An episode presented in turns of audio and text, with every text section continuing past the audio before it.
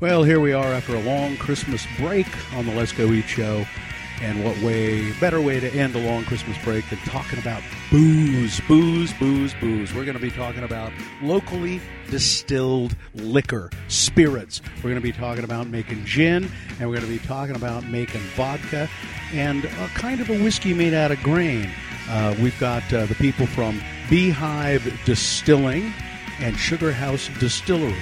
People who've sunk a lot of money, a lot of their own personal funds into making liquor here in Salt Lake City. Uh, Eric Ostling, Matt Aller, Chris Barlow from Beehive Distilling are going to be with us on the show.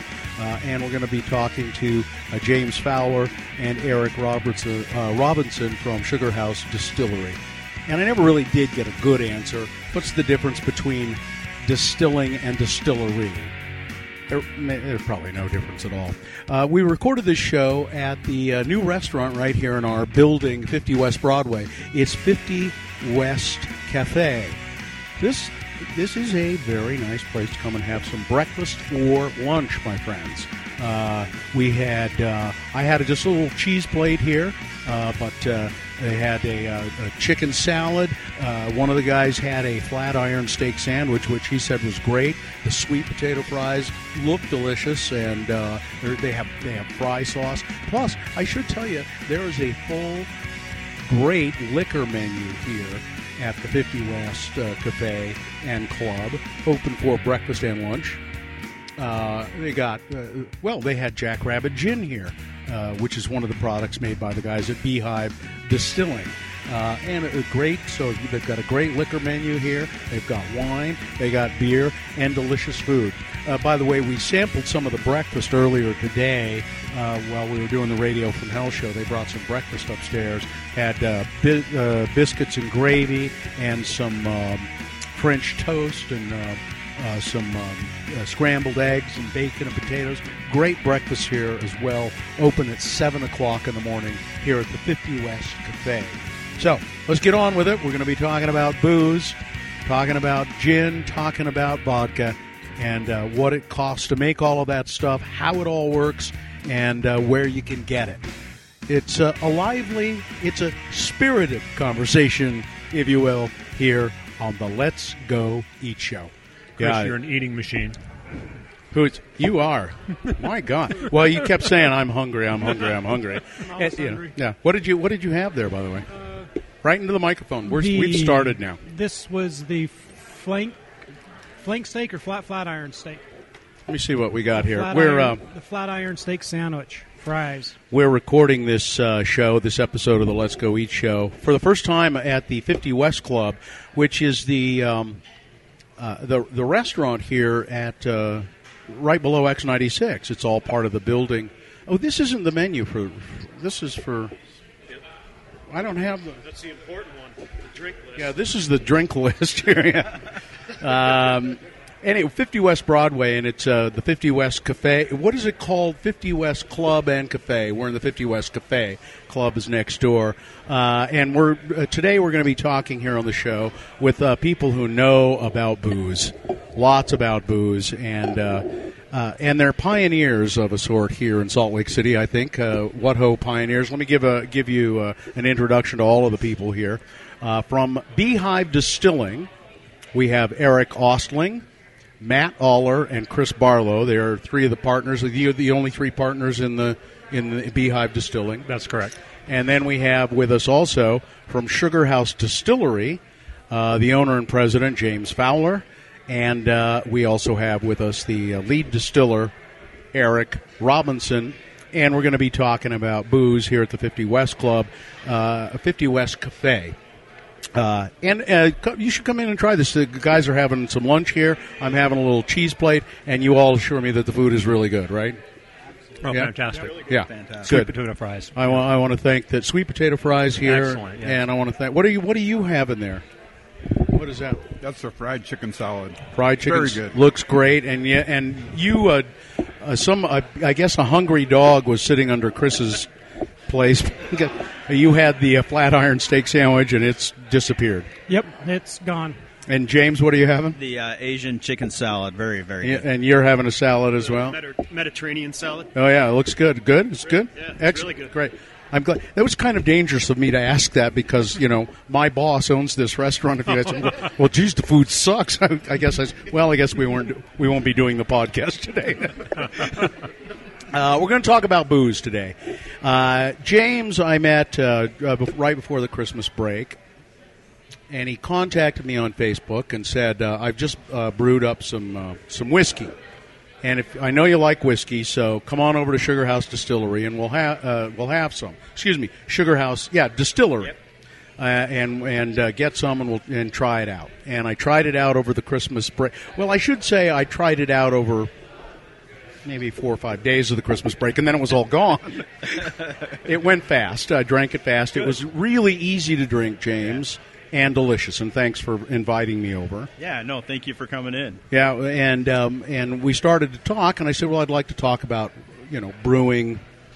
Uh, uh, whiskey and and uh, stuff, and brewing uh, locally, and and uh, he and I don't know if he brought Beehive up or I did or something because I I knew you guys were in also doing it, but I hadn't tried your stuff, and uh, and we just kind of hatched this idea of getting both of these entities together and talking about making alcohol for for consumption.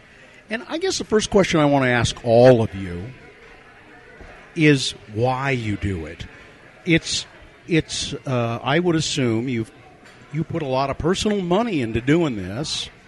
Um, I would uh, assume James James was a salesman. I forget what kind of a salesman, but I would you I would assume you took a lot of personal money that you made and said, "I'm putting this personal money into making a distillery." And I would assume you guys have similar stories. be the same here.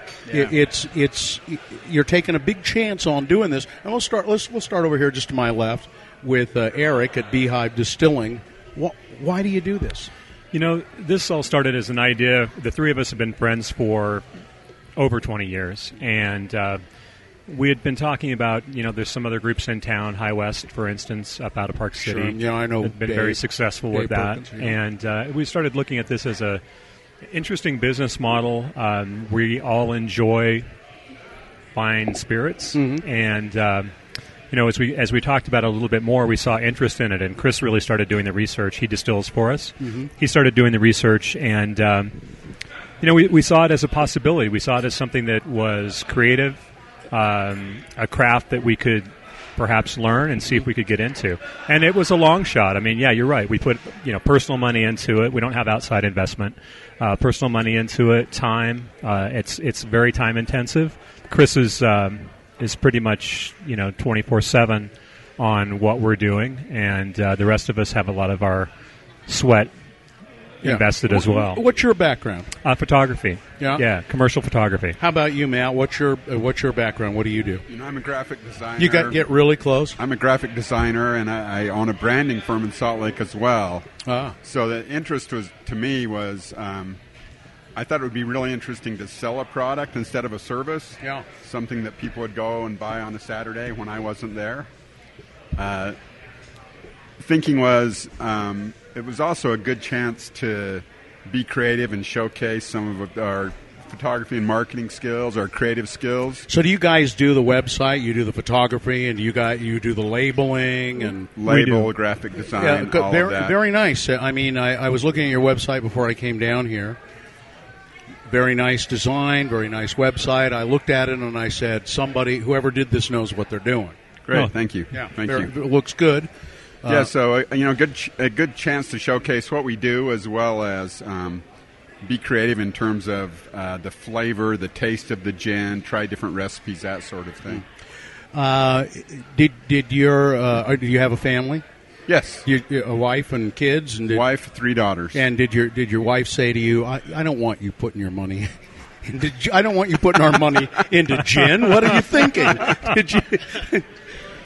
You know, I, I talk about a lot of, of things that I'm going to do and, and not do. So when I tell her I'm going to do something, she kind of rolls her eyes like, sure you are. Uh-huh. But I think she thought that until it actually happened. Yeah. And then she went, "Oh my god!" I'm so proud. yeah. yes, yes. Uh, and um, Chris, talk a little bit about what what do you what what did you do before you did this? Uh, I did commercial photography as well. I, I, I moved to town in '94. Started assisting for Eric. Uh, Eric was working for Matt at the time, freelancing for Matt. So that's how we all kind of connected way back when. Uh, and I just I was in commercial photography. And uh, liked, and, and then you guys would get together and drink gin. Yeah, Gin- exactly. Gin, is it gin because gin was your preferred drink, or why did you decide You know, to do gin at Beehive Distillery? you know, we Distilling. yeah. Well, for, for me, my favorite drink is whichever one I have usually. Yeah. But you know, part of the, I, I know part that, of the I know. I, I know. I know that feel. That's you how- know, that's how it goes. My like, my, like my wife best. will my wife will say to me, uh, uh, "Well, if you think you're drinking a little too much, why don't you just get some stuff that you don't like that much?" And I say, "Well, then I'll just drink that anyway." got to get got to get rid of it. Yeah, I mean, I got to yeah. get something better. sure. Yeah, no, we we went into it, and it's you know you're starting out, and you either have to, you know, buy buy whiskey from someplace else, you know, package it up real pretty, convince people that you made it, sell it, or you've got to sell a white spirit, which means you're selling a white whiskey or a vodka or a gin or a white rum, something that you can you can actually sell quickly if you're actually going to make it yourself. Uh, and, and I mean, this is a year and a half after you started the process and after you've been spending money, so you kind of have to sell something. And for us, you know, we all come from a, a creative art background. We just thought gin was something that we could really take and be creative with it and make something that's unique and it's its own standalone product. It's not. It's not Bombay Sapphire with a twist. It's not Hendrick's with a twist. It's totally different than those two. Yeah, it's um, it's interesting what what you said, and I know what you're alluding to. Um, it takes a long time to turn out a rye or a, a or a bourbon, or I mean, you can't just say within a, a, a year, here's my here's my bourbon, here's Yeah. my rye. It's it's ten years or what? What? Six, what is it? Six years at a minimum, or eight? eight Well, year- a uh, bourbon James. for a straight bourbon, it's two years. Oh, it's only two, but still, that's yeah. you know, But to really get some good flavor, I think you're going to be four to six years. four to six years before you got something that's really, Yes. and then and then we're talking eight, ten, twelve, and, and more to get the really. So, and and I know where I know where you're coming from, and we'll Yeah. just let it and, go. I mean, that. and it's yeah, it works. yeah. Uh, so so so gin, uh, gin the. Uh, uh, let me let me ask both of you this now because I keep making this mistake. Beehive Distilling, Sugar House Distillery. Is, the, is there a goddamn bit of difference or what? Uh, they didn't. They didn't call us when they're finding their name. it's, it's a little confusing. I don't know. Do you care if I make a mistake and say No. no? Okay, because I'll I'll go back and you care, don't you? I can No, tell I- by the- I don't care. Okay, I was going to say, but I thought the look on James' face is going to say, "You say it one more time, I'm going to clock you, you son of a bitch." You know. this uh, uh, so so so you guys now are you are you doing this full time now, Chris? Uh, I'm pretty much doing it full time. Yeah. and are you? But you guys still are. We're part. We, I would call us part time. Uh, we we we talk every day. We email every day, and there's always something going on. We all participate in bottling, labeling, doing all of the the groundwork. We, our wives uh, sometimes help out on that as well. So um, it is really all hands on deck at certain times. How how long have you been in business at Beehive Distilling?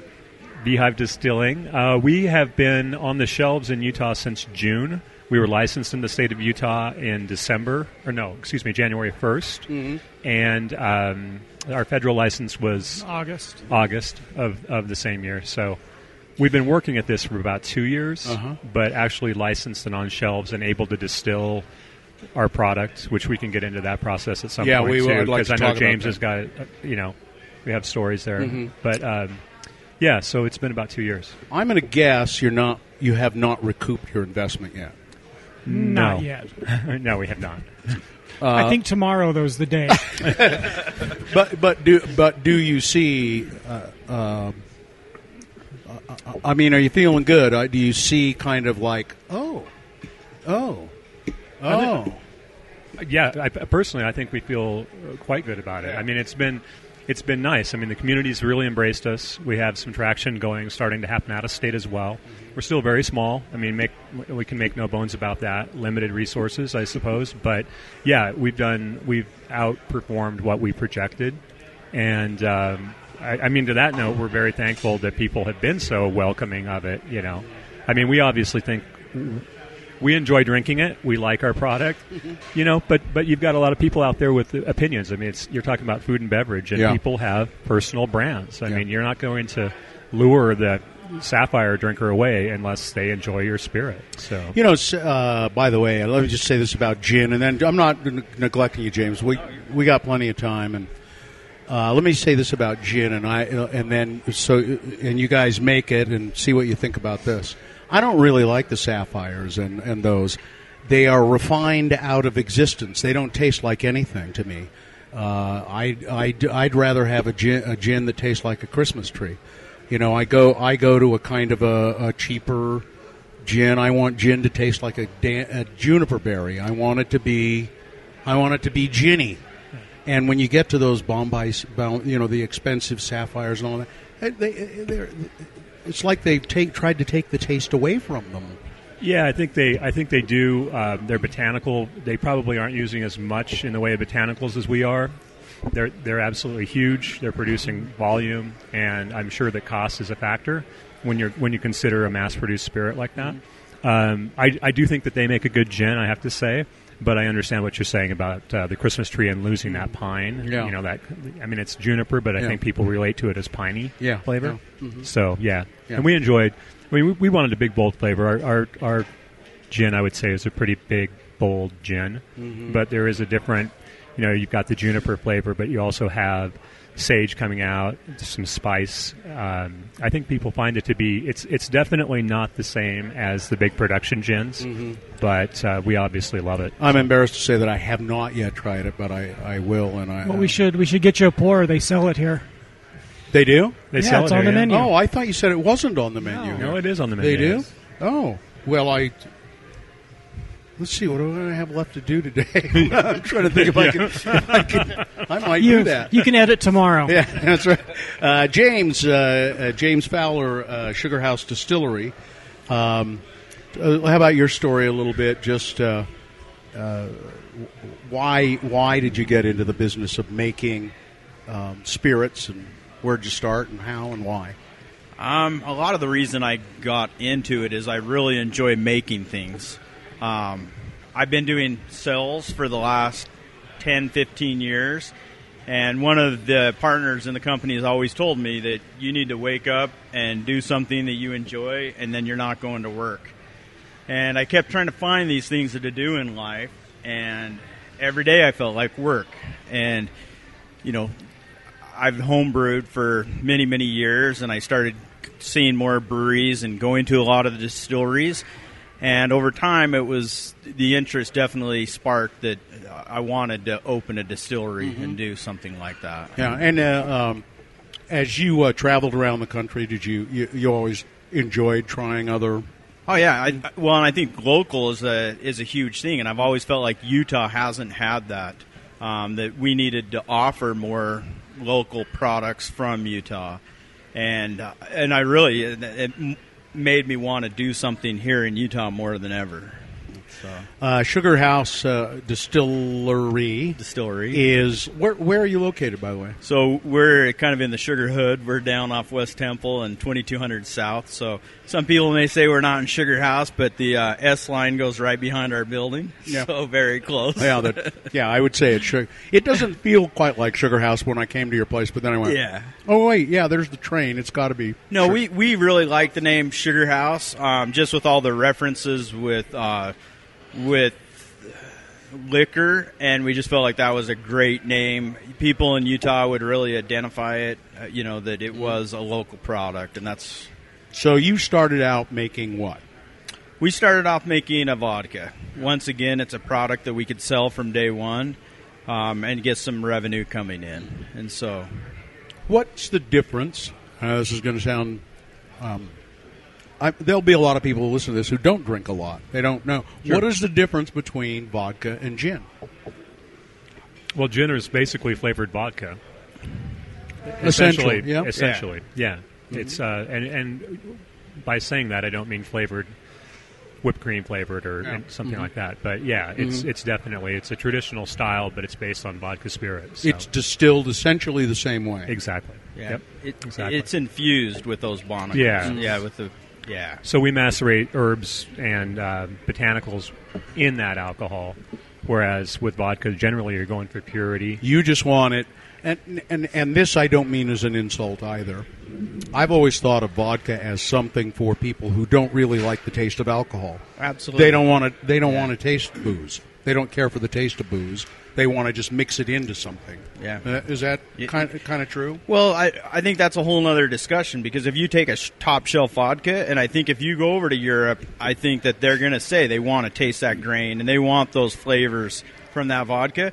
But I think in America, I do think that people don't really want to taste it. They want it to mix in, and that's a lot where we went with our vodkas. We just made it as neutral as possible and tried to really Yeah. tame it down. So, so, so, but in Europe, vodka is rougher tasting, and I have noticed that. And I'll drink it uh, straight uh, in Yeah. Europe on ice, or just as cold as I can get it without ice, and it's and, and it does taste rougher, and and I kind of like that. Yeah, that grain really. Yeah. I think that they bring that grain flavor out more. Yeah, yeah.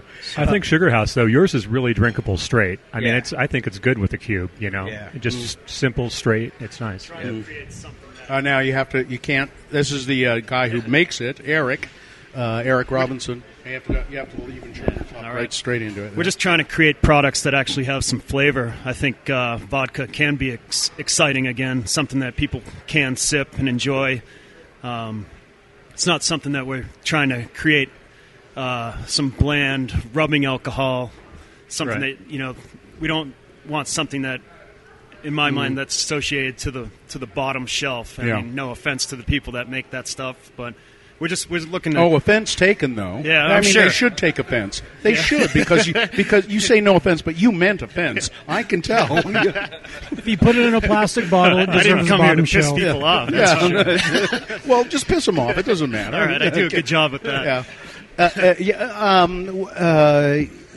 There, uh, there, I was in the liquor store the other day around Christmas, and they're, they're you know how they put stuff that's clearance. No, we're not going to ever get this product again. And there was some vodka there that was whipped cream vodka, I think. Oh And yeah, so they're- we're- they abound. what is it? I, no, I say they abound. Oh, There's a lot of them. Yeah. And uh, whipped cream vodka, you know, we're never getting this again. Buy it now. And I said, I- I can't imagine that anybody would ever buy this in the first place. Whipped cream vodka. Yuck. You know, there's a there's a market for that, and Yeah. um, that's that's not one we plan on going down. But, where uh, where did you uh, get uh, a passion? Did and did any of you uh, ever have an illegal still in your house I did not. I was uh, started homebrewing when I was 18. with beer? Just- yeah, mhm. and I, I've just always had a passion to. I, I like making things with my hands, Yeah. so it started with homebrewing. I had the idea at that time maybe someday I'll work in a brewery commercially. I ended up taking a detour for 15 years, and I actually built ski lifts for Huh. that time. Traveled all over North America, and opportunity came up uh, six years ago to work for another distillery here in the state, and uh,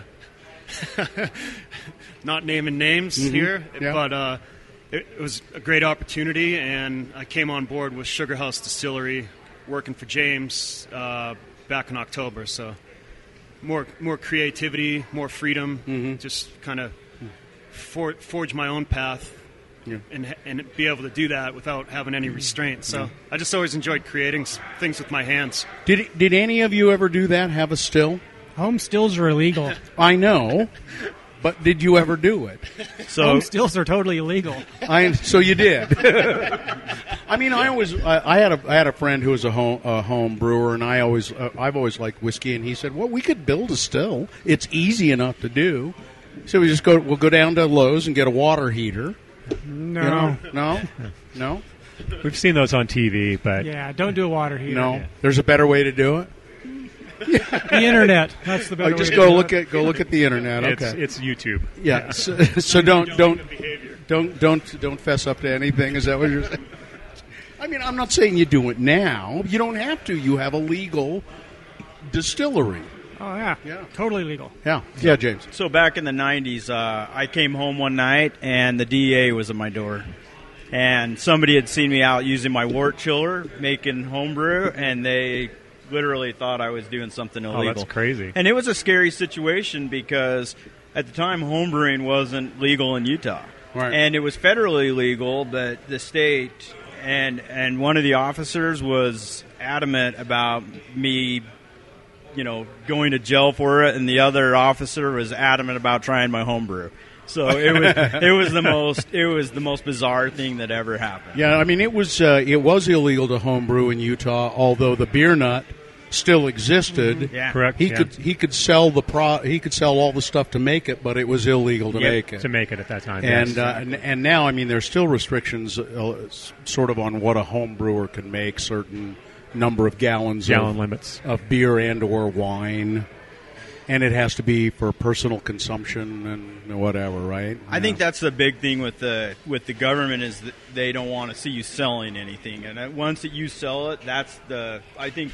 Well, and we see this in the manufacturing that uh, taxes are so important to them. Everything is about taxes. We have to do a lot of reports, and it all goes back to making sure that we're paying every last little penny of tax. And you have to account for every single drop of alcohol that comes out of yeah, it. right? absolutely, absolutely. Uh, let's talk about that. Let's talk about the process of. So you get you decide that you're going to do this. I mean, I guess you the first place you had to start was with the state, and um, see see if it's even possible to do it. Right? Yeah, I, I'm not sure if James, if you guys had the same path, but I imagine you did. I mean, we we started when we started looking into it, and investigating it. Um, you know, you you first license with the with the federal government, actually, and then for that license to be valid, you have to be licensed by the state of, that you reside in.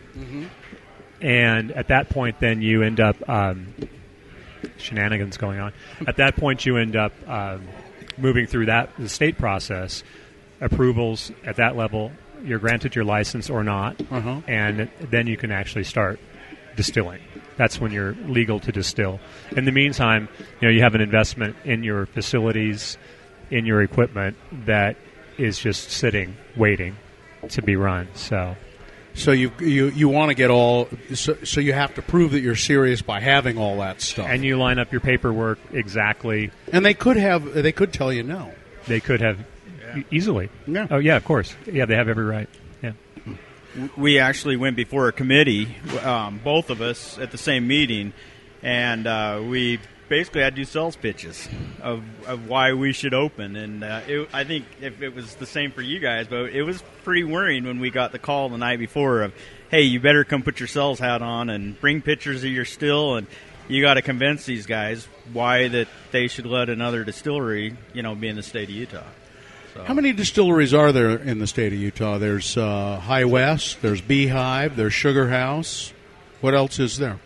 I think is there five now? There's There- Oh, there's uh, up in five. Ogden. There's uh, the people who make own. the Five Ogden Wives. Zone. you know. Yes. Yep. and then there's um, we Jay at the Hive Winery just got Oh, I've licensed. met he, him. could- That's right. he could make Yeah. a brandy, I saw that. and then there's another one that just popped up, uh, Outlaw, which I don't know anything about. Yeah, th- they're licensed though now, right? Is yeah, that they are licensed, They're licensed, but I haven't, we haven't heard seen anything product. come from them. And Yeah. then I know that there's probably at least three more in serious works. Yeah. W- uh, uh, what do you think? Will they will they allow all of this? Do you think? I personally think they will if if the people you know are set up properly Mm-hmm. and everything's legal. I, I suspect that they will. Do you like?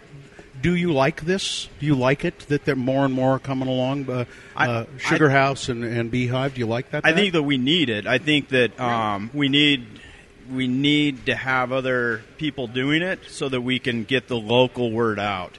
And I think if it was just one of us or two of us, um, it would take a lot longer. Where we, where we're focusing on some whiskeys and and Beehive's focusing on gin, um, I think it really helps bring it along a lot quicker.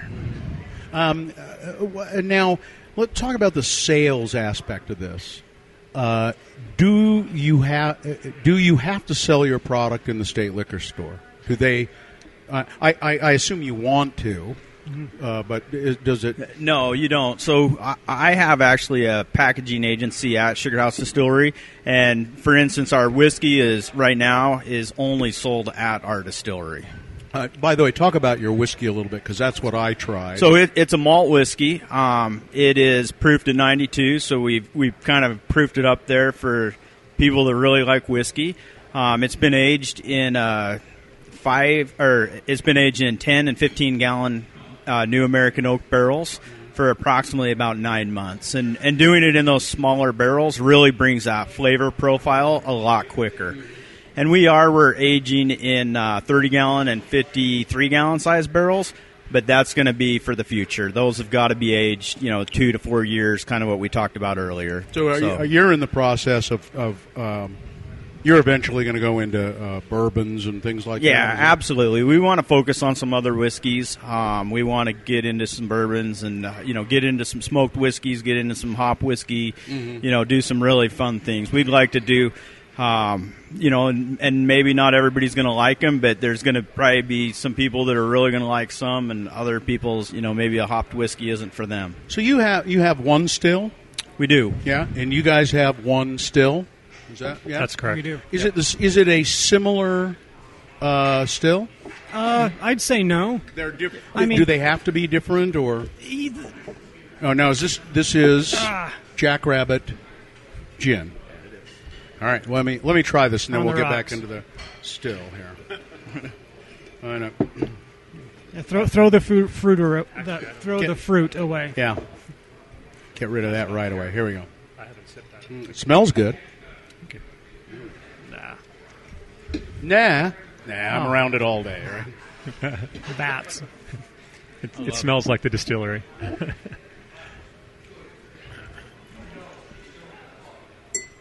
Very distinctive. Got a lot of flavor. Mm, I shouldn't have had that cheese first. Cracker. really, um, not like any other gin I've, I've had. Right. Um, a lot of flavor.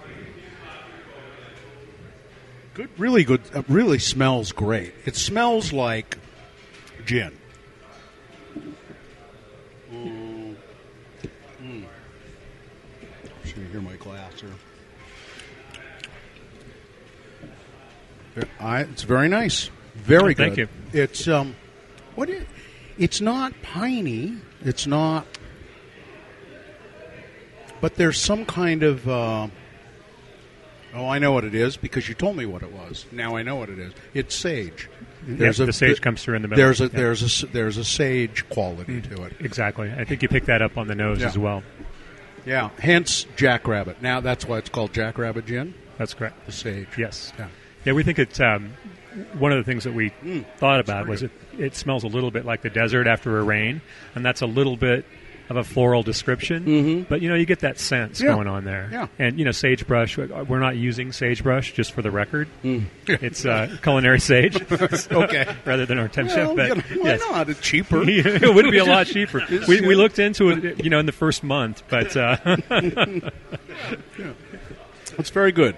Uh, and you're you're done, I saw on your website you've done a second gin, which is uh, golden in color. Uh, Chris, what's that? What's that all about? It's our barrel aged gin.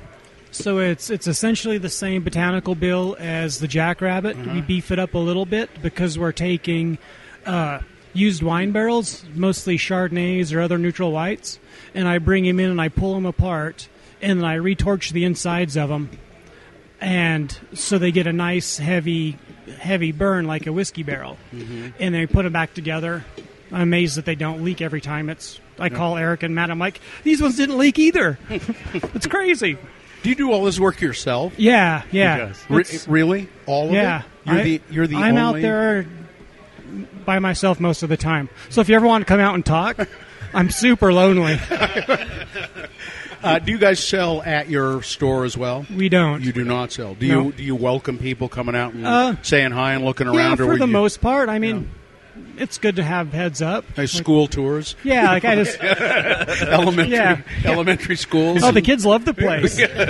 Ride their scooters all over. Yeah, it's great. that's a- um, yeah, we kind of need appointments to have people Yeah, come through. Okay. yeah. it's the but but the barrel aged. I mean, it's it's a totally different. It's a totally different thing. It's like we put them back in, we let them sit for about eight or nine months, and empty them out and bottle them down. Mm-hmm. And it's it really pushes towards the whiskey bourbon flavors. You get the vanillas from the wood. You get a lot of the the. We almost get almost a peaty, smoky thing because when I put them back together, they're still kind of smoldering. Hmm. They're still kind of hot, so a lot of the smoke ends up inside the barrel. Uh, was whose idea was this, or is this is this an idea you borrowed from somewhere? The- you saw somebody else Uh, doing, or Pe- people are doing people are doing aged gins. I don't know anybody that's pulling apart barrels, charring them, putting them back together, going that route. And it's like I like I like making stuff. It's like I make furniture for my house. I I, I, make things. So this was just like ah, it's it's way cooler because I can actually pull a barrel apart, burn the shit out of it, put it back together, and put booze in it. Uh, somebody gave me a gin from uh, New York uh, when we were in uh, in the city. Uh, was it, uh, and it's green something green. Green Green, Hook. Green Hook, a local gin. It was made. uh, I think it was made in New York or maybe Washington. Real was really quite good, and but so there there are more and more boutique gins, I guess, being made Certainly. around Yeah, around certainly. the country. Definitely. And, oh, there he is burning a So there's the process. uh, send, will you send me, and both of you, uh, and you're also now getting a, a call from Emily Bear. Great. Oh, Jesus. she, she's won't leave me alone. I told her I'm married. It's like, Uh, by, by the way, if you both, uh, if uh, James and uh, you guys, send, like send me that picture, I'll give you an email, Will and, and we'll uh, put those on our website and stuff as well when we when we uh, run this podcast. Um, let's see. I was back to let's talk. Boy, I like that. I haven't had a drink in hours. uh, let's talk, let's go back to uh, um, uh, talking about uh, the stills. Uh, as you could uh, uh, you could essentially use the same kind of still if you or I mean you you, you don't need a different kind of still to do gin. Uh, you kind of do. Yeah, do? you kind of do. Yeah. I mean, uh, uh, like the bare bones basics of a still, all it does is heat something up and then cool the vapor back down. Mm-hmm. So, yeah, you could use the same still to make, you know, whiskey, gin, vodka. same if, kind. theoretically Yeah, yeah, vodka. yeah. Vodka's more difficult because it's uh, and the vodka guy should be talking Yeah, about this, yeah. but yeah. Why is vodka more difficult? Well, vodka has to be has to go up to 190 proof, and so you you're basically to have it be called vodka or to be making vodka, it has to go to 190, which is Everclear, and then you proof it back down to normally 80. We proof ours at 82, and, And so that's simply and that's simply just to be honest about it, and it's not. It's just you you put water in it, right? we want one. You put water in it. We do. We Yeah, absolutely do. And I mean that's what everybody does. That's not. Yeah. Yeah. You know, say, what are you watering down the vodka? I mean, that's that's how you do it. Yeah. Yeah. Yep. So we just put water in it and bring it back down. But to get it to 190, you have to keep distilling it. And so our still um, has bubble plates, and each one of those bubble plate is a distillation process. And so we have to keep running it through those plates and through those plates and through those plates, Gotcha. um, which is kind of an interesting discussion on marketing because a lot of times you'll see vodka that will say six times distilled or eight times distilled. Well, more than likely, that vodka's been distilled 24 times, or you know, way more than six times, and and it it is an interesting. Um, Why why don't they say that then? I, I you know I don't know. I've just I'll- I've I'll- never I'll- understood. it. Mostly because there's a lot of marketing because a lot of people aren't actually making their spirits. That's honestly that's the truth. So they'll fall. Talk back- about that. they'll- well, they'll fall back on. Let's, let's talk about on that marketing in and not actually their- yeah. Talk about that in a making. general way. They're Yeah. bu- they're buying spirits from other companies, Mm-hmm. and then they're marketing. yes. Yeah, I mean, and it's and it's very common. Yeah. Like, you, you go like if you go to the liquor store today, the state Utah State Liquor Store, you will you will buy uh, lots of there. I mean, there are lots of liquors in there that are simply people go to uh, uh, a big distillery. that has that has barrels and barrels and barrels and barrels of whiskey or gin or whatever, and uh, they'll buy them and they'll say, and then they just put them in their own bottles, right? Yeah. Yeah, I mean it's it's pretty common. You could go in and get a rye, uh, rye whiskey, and you could probably buy it in six different bottles, and you could probably pay anywhere from one hundred and twenty dollars to nineteen ninety nine for the exact same whiskey. Because not very many people really do rye whiskey, right? Yeah, exactly. It's becoming more with some of the distilleries. It's becoming uh, more popular that some people are making them. But exactly right. But it's it's very common. I mean, in Utah, I believe you know we have at least a couple people, if not more, that just and that's all they're doing is is is buying product on the open market and bottling. it. Maybe blending a couple of things and putting a nice label on it, and then Sure. yeah, Yeah. Yeah. Um, and that, and again, that goes back to the discussion we had earlier. You guys wanted to do something that was just simply purely your own, Well- and, and you did too. In terms of gin, I mean, uh, uh, these guys are actually starting off grain, I believe, Yeah. So we for your for your vodkas. well our and your vo- whis- our vodka is a mixture. Our But your whiskey yeah our our whiskey is one, is off a grain. is one hundred percent off yeah, of grain. Exactly. So- And what is what is gin and off? of? so gin starts. We start off of uh, ethanol base. So we do purchase um, essentially that 190 proof alcohol, and then our process happens when Chris macerates the botanicals, and then it's distilled. It's redistilled. Goes through the still, comes out the other side, which is a London. It's a London dry style of making gin. So so it's so it's vodka that's been infused and then it's redistilled. redistilled and then proofed down with water, mm-hmm. and that gives us our flavor profile. Mm-hmm. And that's what makes gins kind of unique. I mean, that's been a standard practice for English gins, basically f- since the English passed a law that required that, Yeah. so that they could monitor alcohol consumption. Gin, uh, gin is interesting too in that it was uh, first introduced into England as a really cheap kind of alternative to other alcohols, and uh, it, I- I just read this horrible article how gin almost destroyed London. You know, it was Gin, like- gin Lane. yeah, I mean the gin-soaked rooms of Yeah. London, and uh, um, uh, because it was so plentiful and so easy to get, and uh, And really low quality. yeah, Yeah, and, really low quality. Yeah, and people were just and bathtub gin. People Right. people just made it in their bathtubs and mixed it up and drank it out of their tubs and all of that kind of stuff during during Prohibition in this country. And, now we just bathe in it. Yeah, we don't drink it anymore. Um, these, this is very. Now, let me ask you this question. I've had three or four sips of this glass of Jackrabbit gin from Beehive Distilling, and I feel its effects.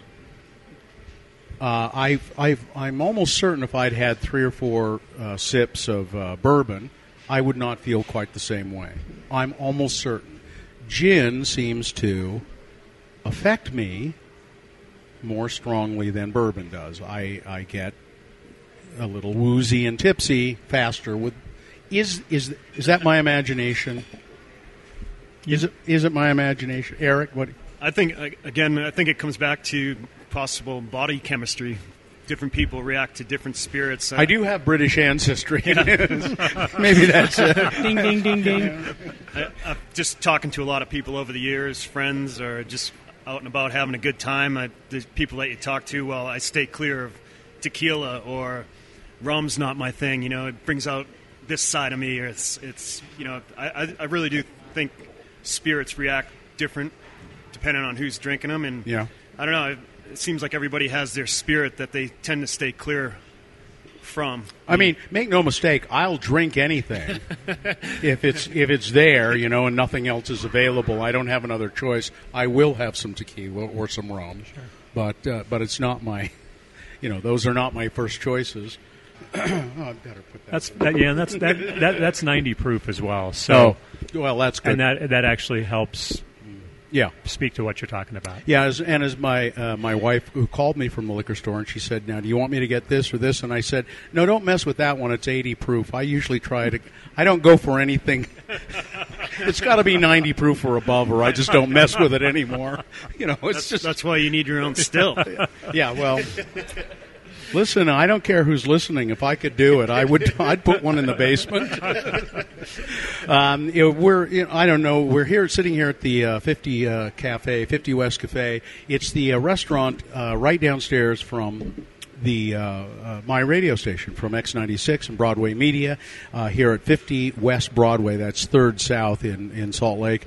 Uh, having a little lunch. The Let's Go Eat show. We're talking to the guys from Beehive Distilling and Sugar House Distillery, uh, and we're uh, uh, you know just talking about booze, which is always a fun thing to do. Having a little lunch, which uh, everybody uh, has assured me is delicious. Yeah, delicious. Very good. Yeah, Very good.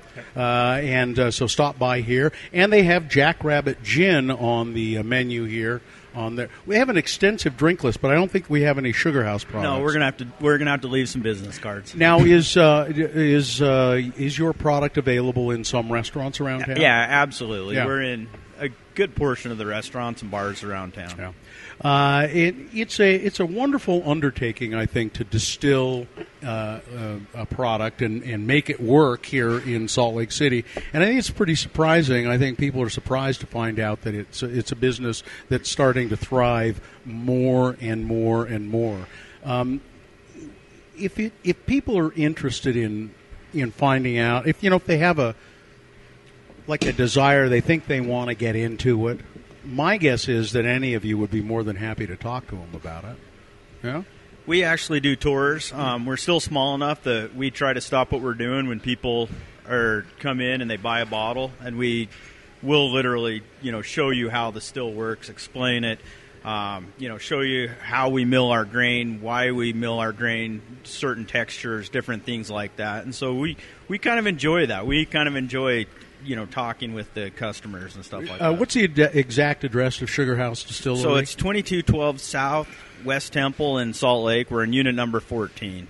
yeah, it's kind of you'll you'll find it. You just once you see those uh, uh, what do you call those those rows of Brown Industrial, Yeah. like we're an industrial strip mall. it's kind of by that Peruvian restaurant, Del Mar Lago, and over Pr- in there. pretty close to Pat's Barbecue. Yeah. Oh, yeah. Be- Yep. That's a better landmark. Yep. Yeah. So uh, uh, go down there, and there's some biker place right next yeah, door. Yeah, the Bike Collective. Yeah, the bike Collective. Very close. Yeah, uh, and uh, it's uh, uh, James Fowler. He's the owner and president of Sugar House Distillery, and uh, Eric Robinson, uh, the brewer, and uh, also from Beehive Distilling. We've been talking to uh, uh, Eric Ostling, Matt Aller, and Chris Barlow. We covered it all. I think. What do, what do we need? To, anything else we need to We cover? could sit here all day. Yeah, exactly. Uh, uh, here's a here's a kind of a practical question, and that I, I think people uh, often wonder this about people who are in the liquor business, whether they make it or sell it or you know have a close association with it in bars or restaurants or anything. they wonder how do you keep from becoming too intimately involved with your product. I don't know. Don't ask Chris. We, we don't. it's, a, it's a very intimate relationship. Yeah, yeah. I told you I'm out there by myself a lot. me and the me and the gin. Have you ever done stand up? You'd be really good at it. Really good at it. I don't know. uh, it, uh, it's. Uh, I guess it's. Uh, I, use- I've worked in bars for a, a period of my life, for about three or four years, and at a certain point, I said, "I got to get out of this business. It's going to Yeah. eat me alive." I think you, know? have to pace yourself. Yeah, you have to. You just have to be careful. But I, but I bet people sort of wonder that. Oh, yeah, everybody thinks that we drink all day long. Yeah, I mean, yeah. We're sampling there all day, but but I, I I'm not positive about this, but I think that we have one of the only jobs in the state of Utah that will allow us to drink on our job. That's probably true. Yeah. Yeah, you, they allow you to sample your own product. Right. They don't. They don't. They don't have somebody uh, standing over you saying, "Well, you have to, you have to swish it and spit it out" or anything like that. No. No. No. you know. Th- This is where the editing comes in. You know, I went to the um, years ago. I went to the Jack Daniel's distillery in uh, uh, Lyn- Lynchburg, Tennessee. Uh, just happened to be in Tennessee, and went, you know went there, and uh, I was thinking, oh, this is going to be exciting. We'll get, you know, we'll see the distillery and we'll, and we'll get a sample. And I don't even like Jack Daniels much, but it just, you know, we'll go and we'll get a, a get a sample and all of that. And so we're going around looking at the, everything, and they said, well, you know, we get a sample, and they and and the old guy in the overalls, you know, who's all the tour guides they have overalls, and they talk like you know hillbillies, and he said, no, no, well, son, you don't get a sample here. This is a dry county. Carroll County is a dry county. Eh? What? He said, yes, yeah, that little shed right there, that's where the revenuers used to stay all the time. Always used to be federal revenuers right here on the property. Make sure that they taxed us just right, but then we don't drink, you know, you don't get a drink here. There was no place in that damned county where you could buy alcohol. Yeah, E- even though it was the biggest man, it was one of the, it was the biggest job provider in the county. You couldn't, you could not get a drink. It is crazy. It's crazy. It is. It's, uh, people talk about the alcohol laws in Utah. There are crazy alcohol laws everywhere. And it's county by county in Kentucky, too. You know, some counties are dry, some are not. Mm-hmm. And I, I think it's probably still the same way. It's the same way in Texas. yeah. Dry. Although now, see, when I was in Texas, that was a long time ago as well, but they had drive-through bars. You you could you could drive drive through liquor stores like that. You drive through, and there would be a lane of traffic or you know cars on this side and a lane of cars on this side. They still have those. It, I know in Lu- Louisiana they have the drive-up daiquiris. Yeah. So it's you drive through like in a rainbow snow or something like that, and it it's got a little sticker on it that says, uh, "Please don't drink and drive," and it's Yeah. crazy. And I think they've changed law in Texas, but at that time in Texas, you could drive with an open container or an open, you know, and I you could order a Jack and Coke or a, a, a Jack Daniels on the rocks, and you could drive around with it yeah. as long as you were not driving erratically. you were legal. You were fine. They say, it's, you know, if you're sipping it and you aren't driving bad, you're fine. don't worry about it. But I don't think that's the law anymore. It probably shouldn't be. It, no, I. well, uh, you know, after careful consideration, I, I believe you're probably right. Uh, do you guys ever see your uh, being in the alcohol business? Do you ever see the uh, alcohol laws in Utah uh, loosening up a little bit, or What do you think, you, you guys think I, about? I I know this year, obviously, I think the Zion curtain hopefully will go away. I mean, I would think that will happen. Um, there is a law that is going to be put before the legislature of being able to do tastings at the distilleries, and and I, I'm hoping that will happen. I know the beer industry is proposing some, and I don't know exactly what, but I, I, I would think it will it will always get better and it will always get worse. I mean, that's kind of the way. Usually, it seems like the legislature, if they give you something, they take They'll something, pull something away. back You know, sometimes. Yeah, seems like it. yes. Yeah, exactly. Um, how about expansion? Um, you you want to get bigger, and I guess you can get you can get a little bigger, and then sometimes maybe you get too big. Or what do you think? You want to get bigger? You Want to sell more? you want to sell more? I don't. I don't think we have to get bigger anytime soon. But You- You're big enough to you can still make enough product to sell more product. Yeah. you're not at capacity. yeah, and I think that's kind of where we're at. As we're balancing the the production levels with the demand levels, and just mm-hmm. trying to Slow growth. Yeah, good slow growth. You've you've still you're you're still at a point where you could make more. yeah, definitely. and sell more. Yeah. Uh, and Beehive, uh, Jackrabbit Gin, it's in uh, all of the state liquor stores. That's Yep. the only place you can get it. Or you can get it, uh, as I just found out here, uh, you can get it at restaurants uh, around. And you're in several states, too, right? Several other states. Yeah, states. we're, we're in California now. We're selling in Wyoming.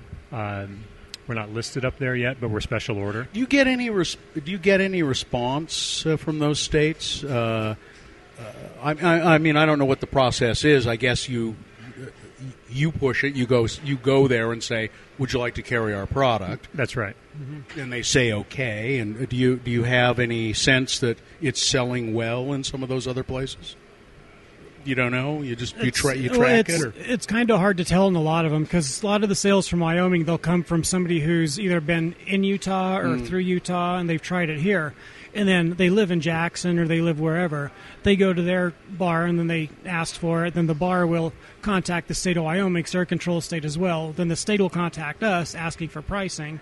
We give that to them. They give that to the people who asked for it. Then if they want it, we sell it to Wyoming. They ship it to them.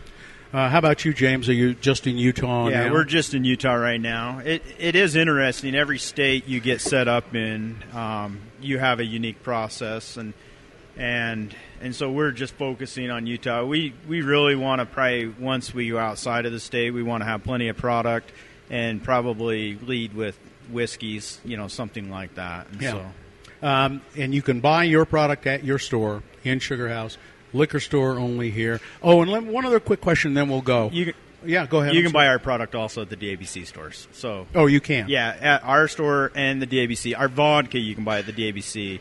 Our whiskey, Whiskey is only. only sold at at our the distillery. Um, what would you What do you all think? Because you mentioned control store, and that sparked the question. Uh, is is there any advantage to privatizing? Because we talk about this from time to time on our radio show. Should we privatize the liquor business here in Utah like it ha- is in other states? I have an opinion. I don't know if we're going to have the same opinion or not. I don't know. I, I would Yeah? suggest that people look at Washington State. Um, Washington State privatized, and the push was by major retail outlets, and it was funded. The the, the uh, proposal to put it on the ballot was funded by major retail outlets. I was just there, and you were spending between seven and ten dollars more a bottle for spirits. So More. More. more, More than Utah. It's Yeah, more than Utah. because what happened there is they not only have the retail markup for distribution; it's a three-tier state now, Mm-hmm. but it still goes through the state and it's taxed by the state, and the state taxes add up to be considerable. So while it's tempting to say that you that we would want that, um, I have to think that you have to kind of be careful for what you wish for. Mm-hmm. I'm not sure, and I don't know. And again, No, I, please chime in. You know, yeah, that's exactly what I've heard. You know, Yeah. a lot of the distilleries actually were very against uh, it going privatized. They they wanted to keep it uh, controlled as as the Yeah. distillery side of it. Costco was the major backer, but we're not going to be in Costco. Yeah. We're too small. yeah. So And you go into Costco up in Washington, and uh, I- I guess the only advantage I can see is you, there i- accessibility. You know, you can you can just kind of get it quickly, which is probably why it'll never happen here I think because they don't want it to be as accessible. Oh, that's a good point too. Yes. I think assortment. I think if if and it- there's more product. Yeah, product. I mean the DABC right now um, limits what comes into the state, and so we don't get some of the some of the really good products. Yeah. So Yeah, but then the but then again, what you're talking about, the upside is we. I mean, we don't. If you get a, a bottle of Pappy Van Winkle here, if you can get one, Oh, yeah. it does come in. And if you can get, oh, and you got one, I can tell by the look no, on your I face. did, but I've been I've been every single time I'm watching, and I yeah. yeah. uh, you, you know, you'll get it here for it's, you know, it, it's only a small, it's a fairly small markup as opposed to, you know, $150 a bottle. You'll get it here for $60 a bottle Yeah. or whatever it is. So. Yeah, the state has a set markup, and by law, it's it is that set markup, and so they can't. You know, you go up to Wyoming. Sometimes I'll buy. I've never bought anything across the border, but every once in a while Uh-huh. I'll buy whiskey up there. When, when you're up there for a while. Yeah, and and and I've noticed um, coming back and looking at it in the in the Utah stores that actually it was less in Utah. in Utah, right? I think that's a common misconception. People think that we're getting gouged on Yeah. on our on spirits. yeah, when our- in fact, the, the prices seem to be really in line with California, Idaho, certainly Idaho, Yeah. Washington State, Yeah. definitely. Yeah. I guess the only the uh, one thing though I think in other states you will have sales. True. yeah, Yeah. Yes, you will. Yes. You will have sales. You know, Costco wants to move out a bunch of stuff. They'll just knock knock the price down and Yep. sell it. Especially the large bottles like Yeah. candles, things like that. Yeah. you know, Yeah. you'll get better pricing. Yeah. So anyway, Yeah. It's so fun to talk about booze, isn't it? uh, I want to thank all you guys for uh, taking some time. I hope you enjoyed your lunch. Well, you did. You told me you did. We don't need to go over that again. Uh, I want to thank um, uh, the people here at uh, the restaurant in our building, uh, 50 West Cafe. Uh, it's uh, 50 West Broadway or, or 3rd South here in Salt Lake. Come in and try it. The food is, is really good. Uh, we've been talking to uh, Eric Ostling, Matt Aller. It's Aller? Yes. Not Aller, Aller. And Chris Barlow, B A R L O W Yes. Uh, from Beehive Distilling and uh, from uh, Sugar House Distillery, uh, James Fowler and uh, Eric Robinson, the distiller. Thanks a lot, you guys. Thank you. Yeah. You Thank you. Thank it's you. my favorite topic, alcohol. Remember, everybody, ladies and gentlemen, if you are pouring me a drink, always make mine a double. You know, I miss mini bottles. You know, they they took mini bottles away Yeah. Uh, when they said, "Oh, you want liquor by the drink? Okay, you can have liquor by the drink. One ounce. No more mini bottles. I, I miss them. Did, did you guys hear at the last DABC meeting? Jay got up and uh, said he was going to ask to to actually produce a mini bottle. No. Yeah. Interesting. So it will be interesting to see what happens. Oh, that's interesting. Yeah. I'd love to still be able to buy them. Anyway,